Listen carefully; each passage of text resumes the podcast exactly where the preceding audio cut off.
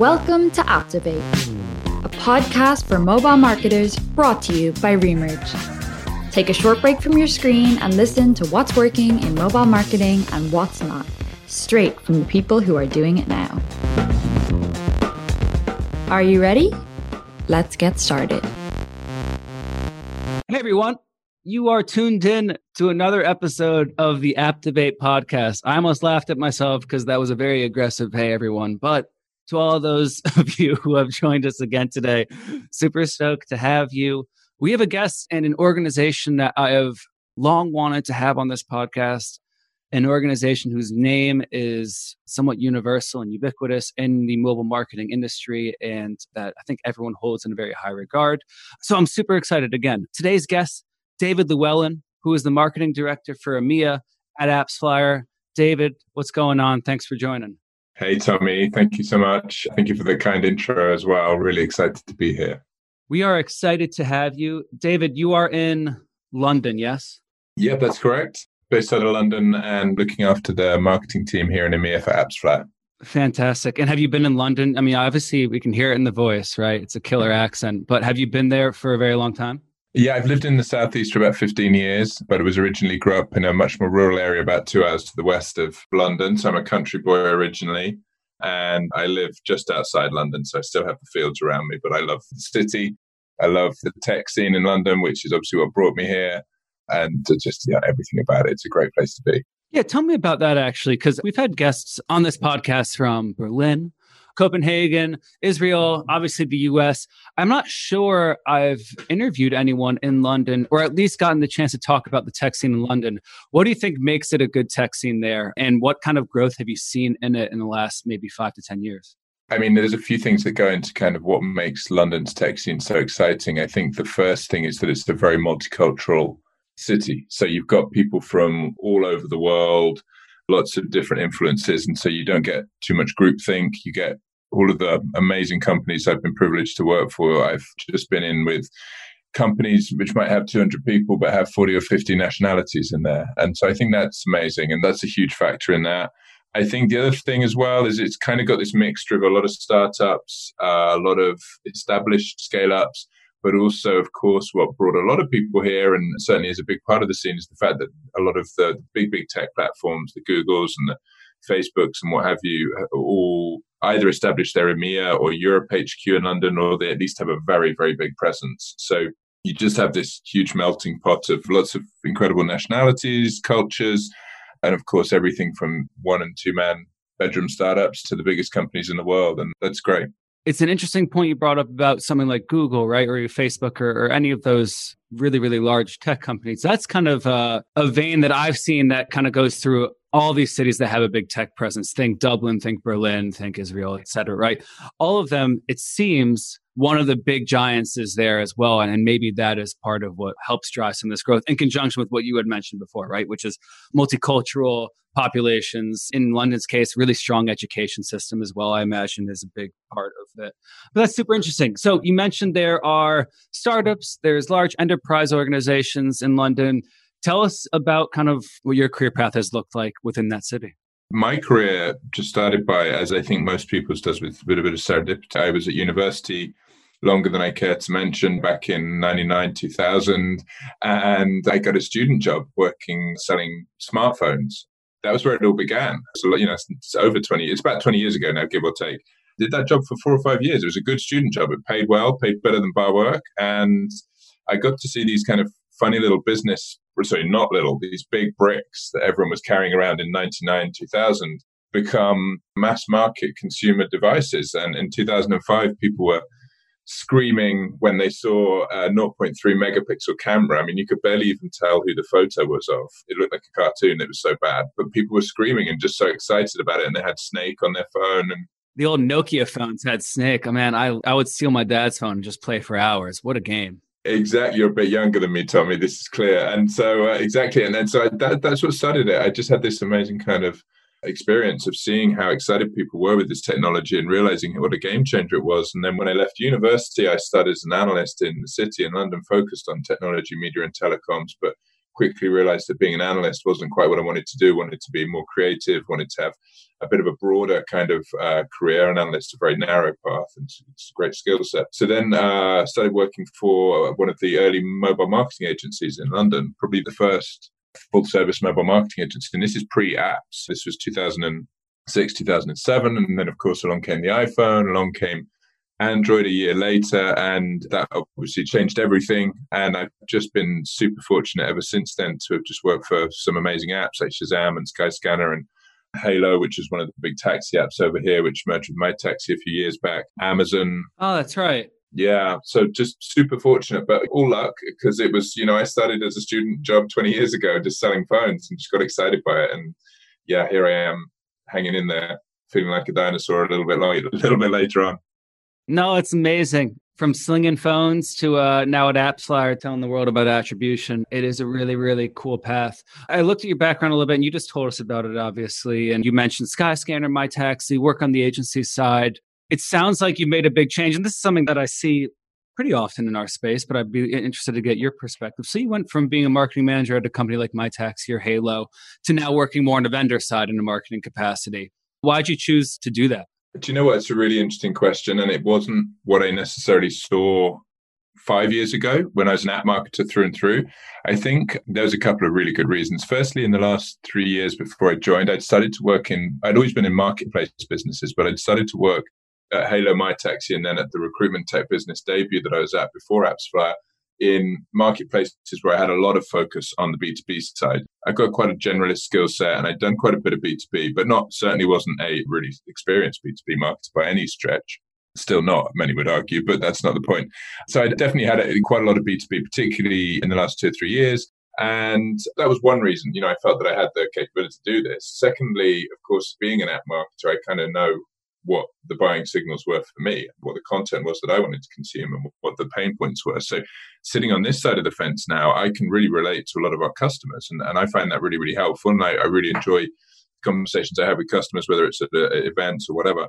So that was the other thing. But then the main reason, I'll be honest, and I promise you I'm not selling anything here, is just that I've been a client stroke partner stroke friend of AppsFlyer for 5 years or so, and just been blown away from day one by the people, the tech, and the principles, and the kind of culture within the company. I've been fortunate enough to be invited to speak at a couple of their events in 2017, 2018, did a digital video for them in 2018 as well.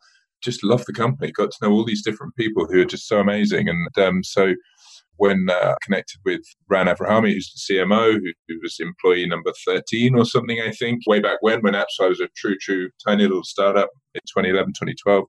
Connected with him early 2018 and 2019, and the rest is history. It was kind of a bit of a no-brainer.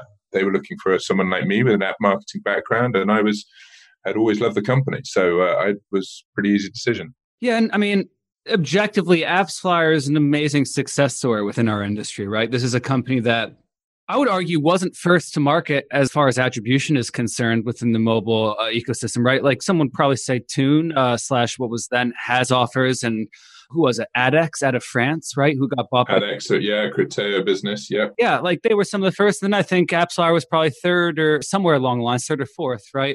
Despite that, despite being a late entry into an already congested marketplace, right? That's really hard to supplant other SDKs because they're so sticky in the app.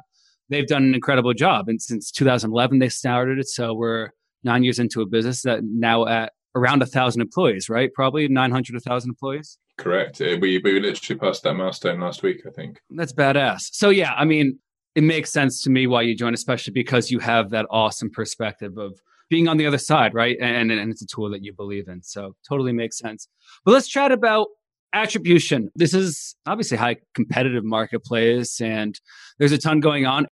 I think 3 years ago, the key word in the attribution space was multi-touch, which I don't want to get into too much because I don't believe in multi-touch, and I don't think it will ever exist, and I don't think it should ever exist. However, over the last year or so, maybe less, some of the more prevalent kind of buzzwords I've seen as it relates to attribution are things like cross-screen attribution, people-based attribution.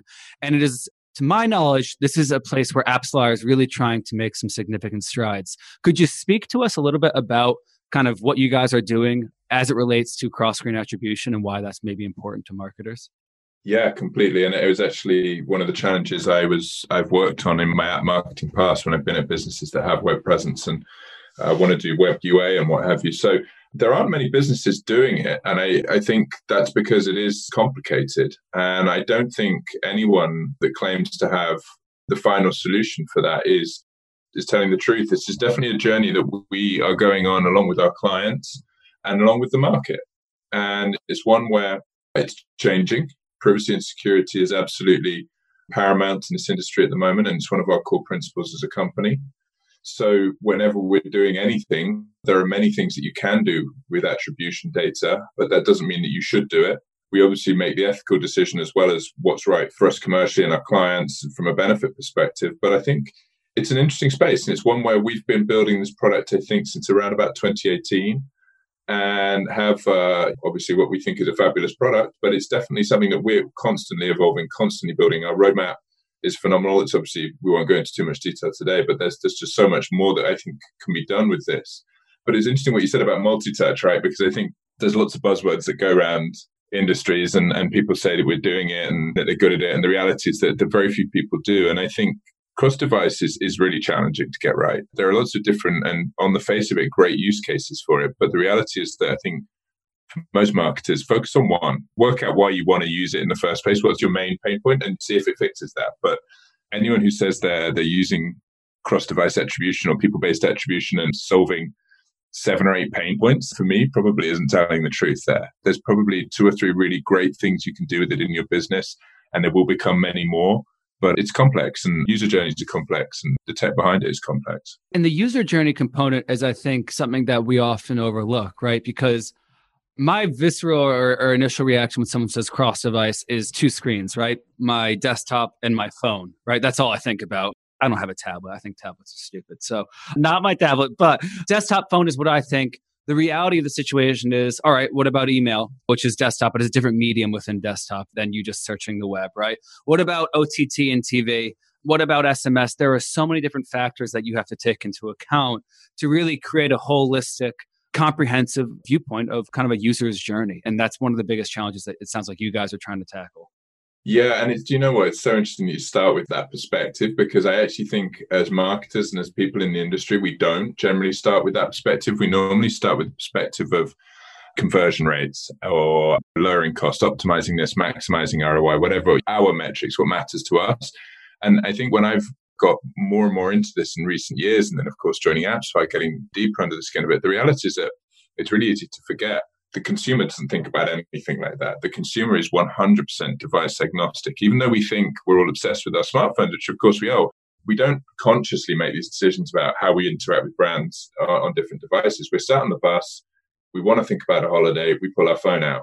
We're sat at the desktop. We want to think about do some banking. You load the website with the bank. We don't kind of think about conversion rates and stuff like that. And I think if you think about it from a user journey perspective and don't silo those different aspects of the user journey, whether it's a device team or whether it's, you know, I spoke to a brand recently, obviously won't name any names, who said they have a web team, a mobile app team, and a mobile web team. And all 3 of them optimize towards revenue as their main KPI, which puts them in direct conflict with each other straight away. Because, of course, if you're the mobile web person, you're going to try and convert them on mobile web. If you're the app person, you're going to try and convert them in the app. And the reality is, I think everyone's kind of waking up and hopefully is waking up to the fact that users want to interact however they want to interact with it. They probably want to get all the different services you've got on all the different devices, which isn't always possible technically, and that's a challenge. But ultimately, they don't really care about your conversion rates and stuff like that. They want to be able to just use it however they use it and understanding how they're using it. So if you can tie these users to different device sessions, then you can see that in travel, for example, which is, you know, one of the hero use cases for cross-device, in travel, people are using their phone a lot to research.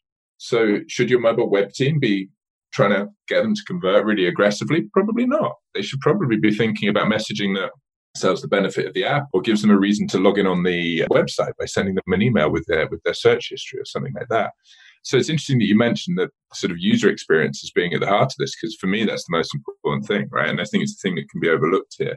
It's probably, for me, the hero use case of people-based attribution. Yeah, and I think based on what you just said too, right? I think one of the wonderful end results of having something like people-based attribution is you can take that classic statement that you hear at every mobile marketing conference, right? You want to serve the right ads to the right person at the right time, right?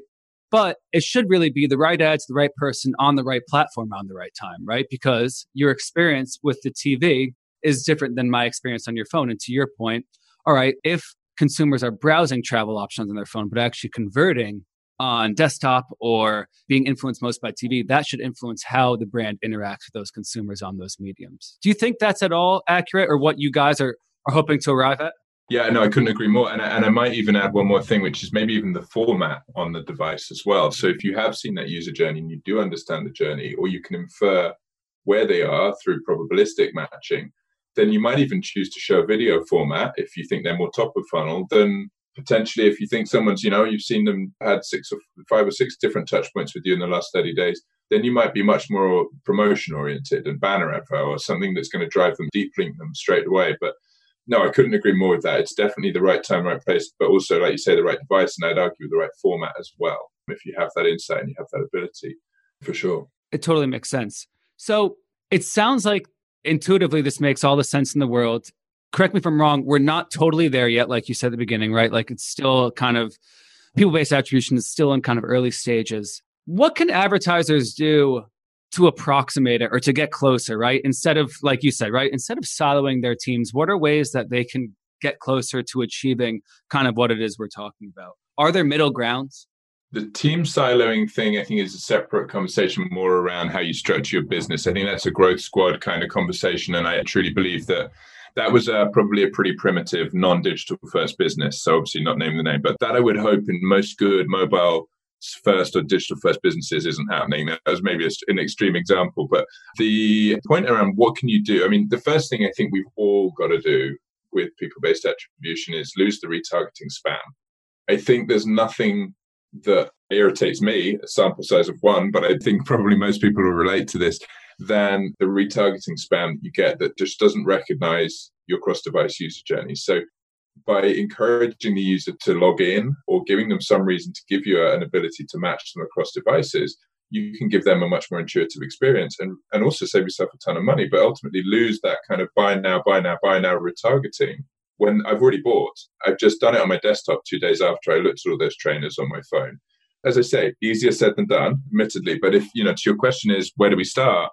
I think that's a pretty good place because I think people, if we want to improve the quality of advertising in the industry, if we want to improve the user experience, to our earlier point, then being as intelligent as we can and creating a messaging journey across multiple platforms and also saving yourself a ton of money by not going after people who've already bought, or trying to upsell them potentially might be the way to do it. They've already bought something. That's great. So, hey, how about something else that you were looking at in your basket? We know you've already got an account. Let's serve you some more intelligent messaging. So I think improving the quality of media across all channels, whether it's retargeting or user acquisition, not retargeting media, but that is super important because I feel like some businesses still don't get that right. And I think people-based can solve that. But I don't think it's easy and I don't think we're there quite yet, but I think it should be one of our primary aspirations as an industry, which is to, like you were saying a few minutes ago, serve the right ad at the right time with the right data in the background that says what this user's journey has been. Yeah. And it sounds like even without an ideal setup for people-based attribution, there are still things that we can do to help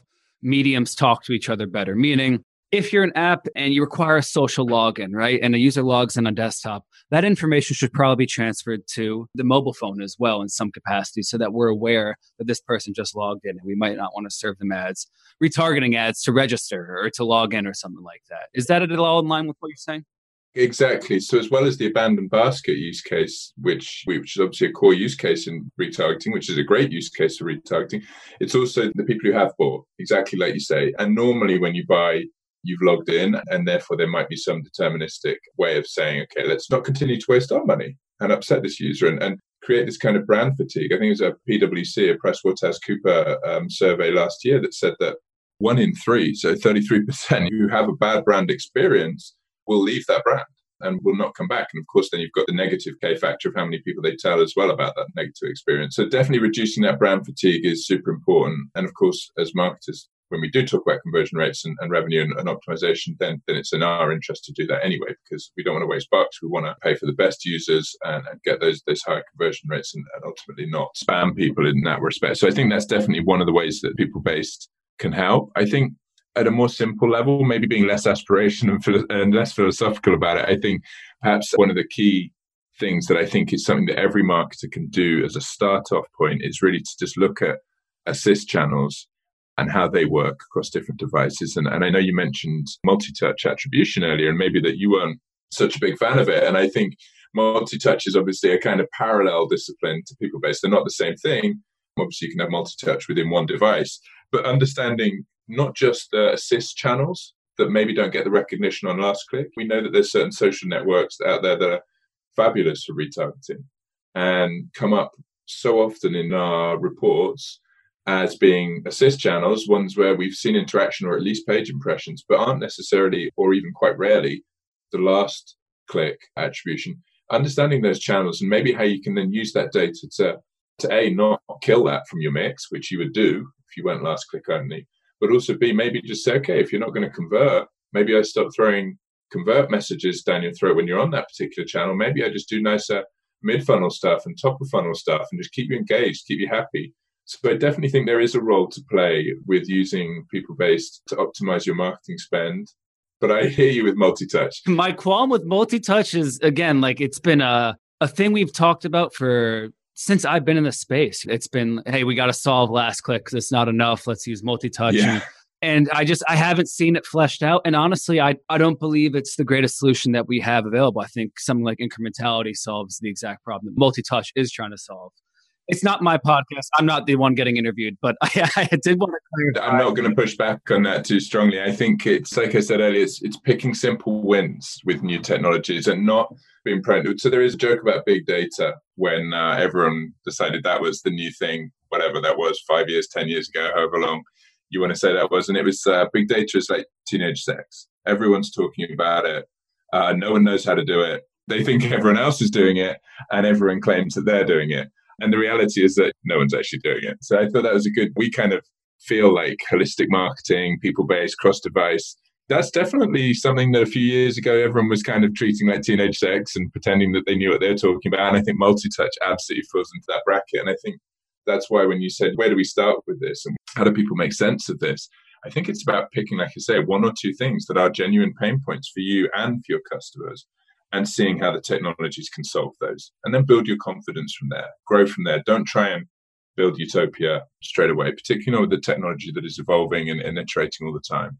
I also think one of the things I kind of gather from a lot of what you say is things like people-based attribution and whatever. Let's say multi-touch attribution is really valuable just for the sake of the argument. Part of the paradigm shift that these requires is that we as marketers just broaden the scope through which we look at the media that we're buying, and we broaden the scope of the value we place on it, for example, right? Serving millions of impressions inherently has value, and that value might not manifest in the form of user A clicked this and immediately downloaded. It might manifest in the form of, hey, this was an assist, or hey, they saw this commercial on TV and that impacted them in potentially these ways, or we think it over-indexes for impacting them in these ways. And that's how you as a marketer need to start looking at things, is more at that 360 view. Is that kind of accurate? Yeah, I think so. And I consider myself like a generalist marketer and quite a full-stack marketer. So I've been in businesses that have done above the line. And I completely agree with your point about incrementality. You know, there are best practices around experimental design that marketers, particularly in this day and age where so much is measurable, have to set their experiments up, their marketing mixes up, so that you can identify maybe what the 4 or 5 things are that drive growth, right? Okay, we've established that these 5 things put together in a month might drive some incrementality, and then optimize from there and see whether if we drop this, drop that. You know, we did print at previous businesses. I've seen great PR campaigns drive 40% increases in organic month, which stayed higher, which remained. It wasn't just a spike and then drop back down to normal.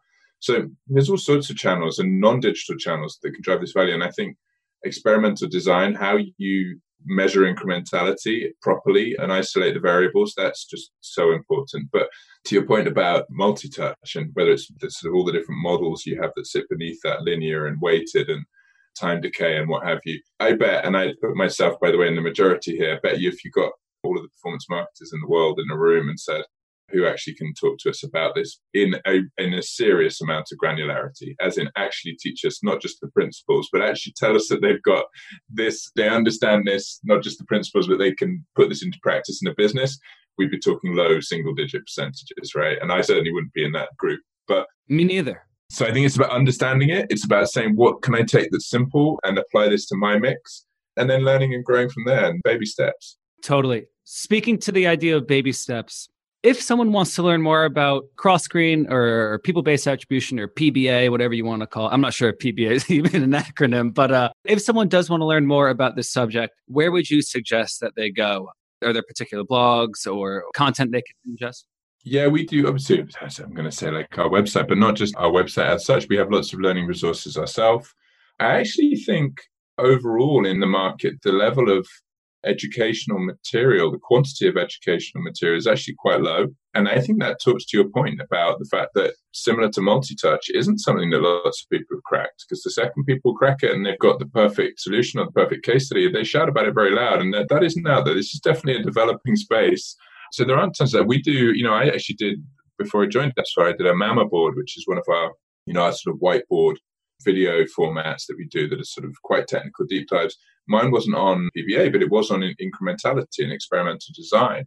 It was about the organic myth, the sort of, hey, we spent 100 grand extra last month and hey, our organics went up and that's organic. And of course, it's not organic. It's just that we can't necessarily always measure everything. So you can measure those things if you have good experimental design. So that's something I'm quite passionate about. And I think definitely... I had no idea. We'll have to do another podcast because incrementality is... That's what I talk about probably 60, 70% of my day. So it's something that I too, and that's again, the big reason why I'm not a huge fan of multi-touch is because multi-touch, even at its best, will still make assumptions, whereas incrementality does not, which is something that I like. Agreed. When you think about PBA as well, sorry, just to interrupt, but I agree with exactly what you said there. And I think when you think about PBA, that's why I say start simple, understand what it looks like. You don't have to have perfect time decay models that you've kind of A/B tested against linear models and then split tested again. And you don't have to go to that level of granularity, right? Unless you're fortunate to have some very, very good data analysts and available to you in your marketing team, then start simple. Understand your user journey, see what insights you can get. I also like the potential with PBA, which we do obviously use as an acronym internally, but with people-based attribution, the ability to work more closely with product teams, because when you think about people-based attribution, the best way you can do it is to get people to log in. And the best way you can get people to log in is to have a great reason for them to log in. And that's by putting a premium feature, not necessarily a paid feature, but a premium feature as in one that has a lot of value to the user behind login. Skyscanner did it back in 2013, 2014. They put price alerts, which were the killer use case for that platform.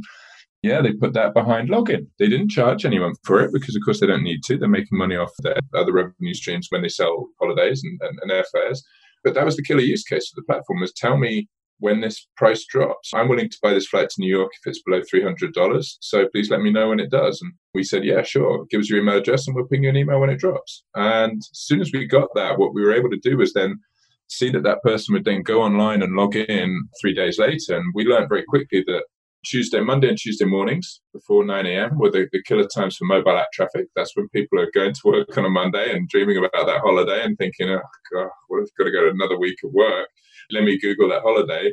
But Sunday afternoon was when on the desktop, they'd gone to the desktop, probably with their partner or whoever they're going to have to travel with, and spend a much longer session actually researching it and then probably transact at that point on the desktop. But by putting that feature behind login, working with the product team in that kind of proper growth squad kind of format, we got huge insight into the user journey and when people research what they used different devices for.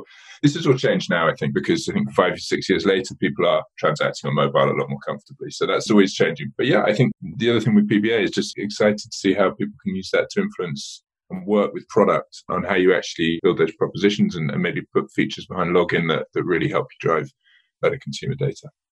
There's a ton here to think about, and the advantages are real. And I'm so excited to kind of see what you guys can do as it relates to PBA, what the industry does as it relates, how advertisers start using it to, again, inform their decisions more wisely. But at the very minimum, David, it's been so awesome having you on the line today. You are a true fountain of knowledge. And I would love to have you back on the podcast sometime in the near future, and we can maybe chat incrementality, just my favorite thing in the world. But to our listeners, today's guest, David Llewellyn, who is the marketing director for EMEA at AppsFlyer. David, thank you so much. Really appreciate it, man. I'm so grateful for you inviting me on, and I've really, really enjoyed our conversation, Tommy, and I hope it's been helpful, but I've really, really enjoyed it either way. It's been fantastic. This is probably one of my highlight episodes. So thank you, David. Really appreciate it. Thank you. That's so kind.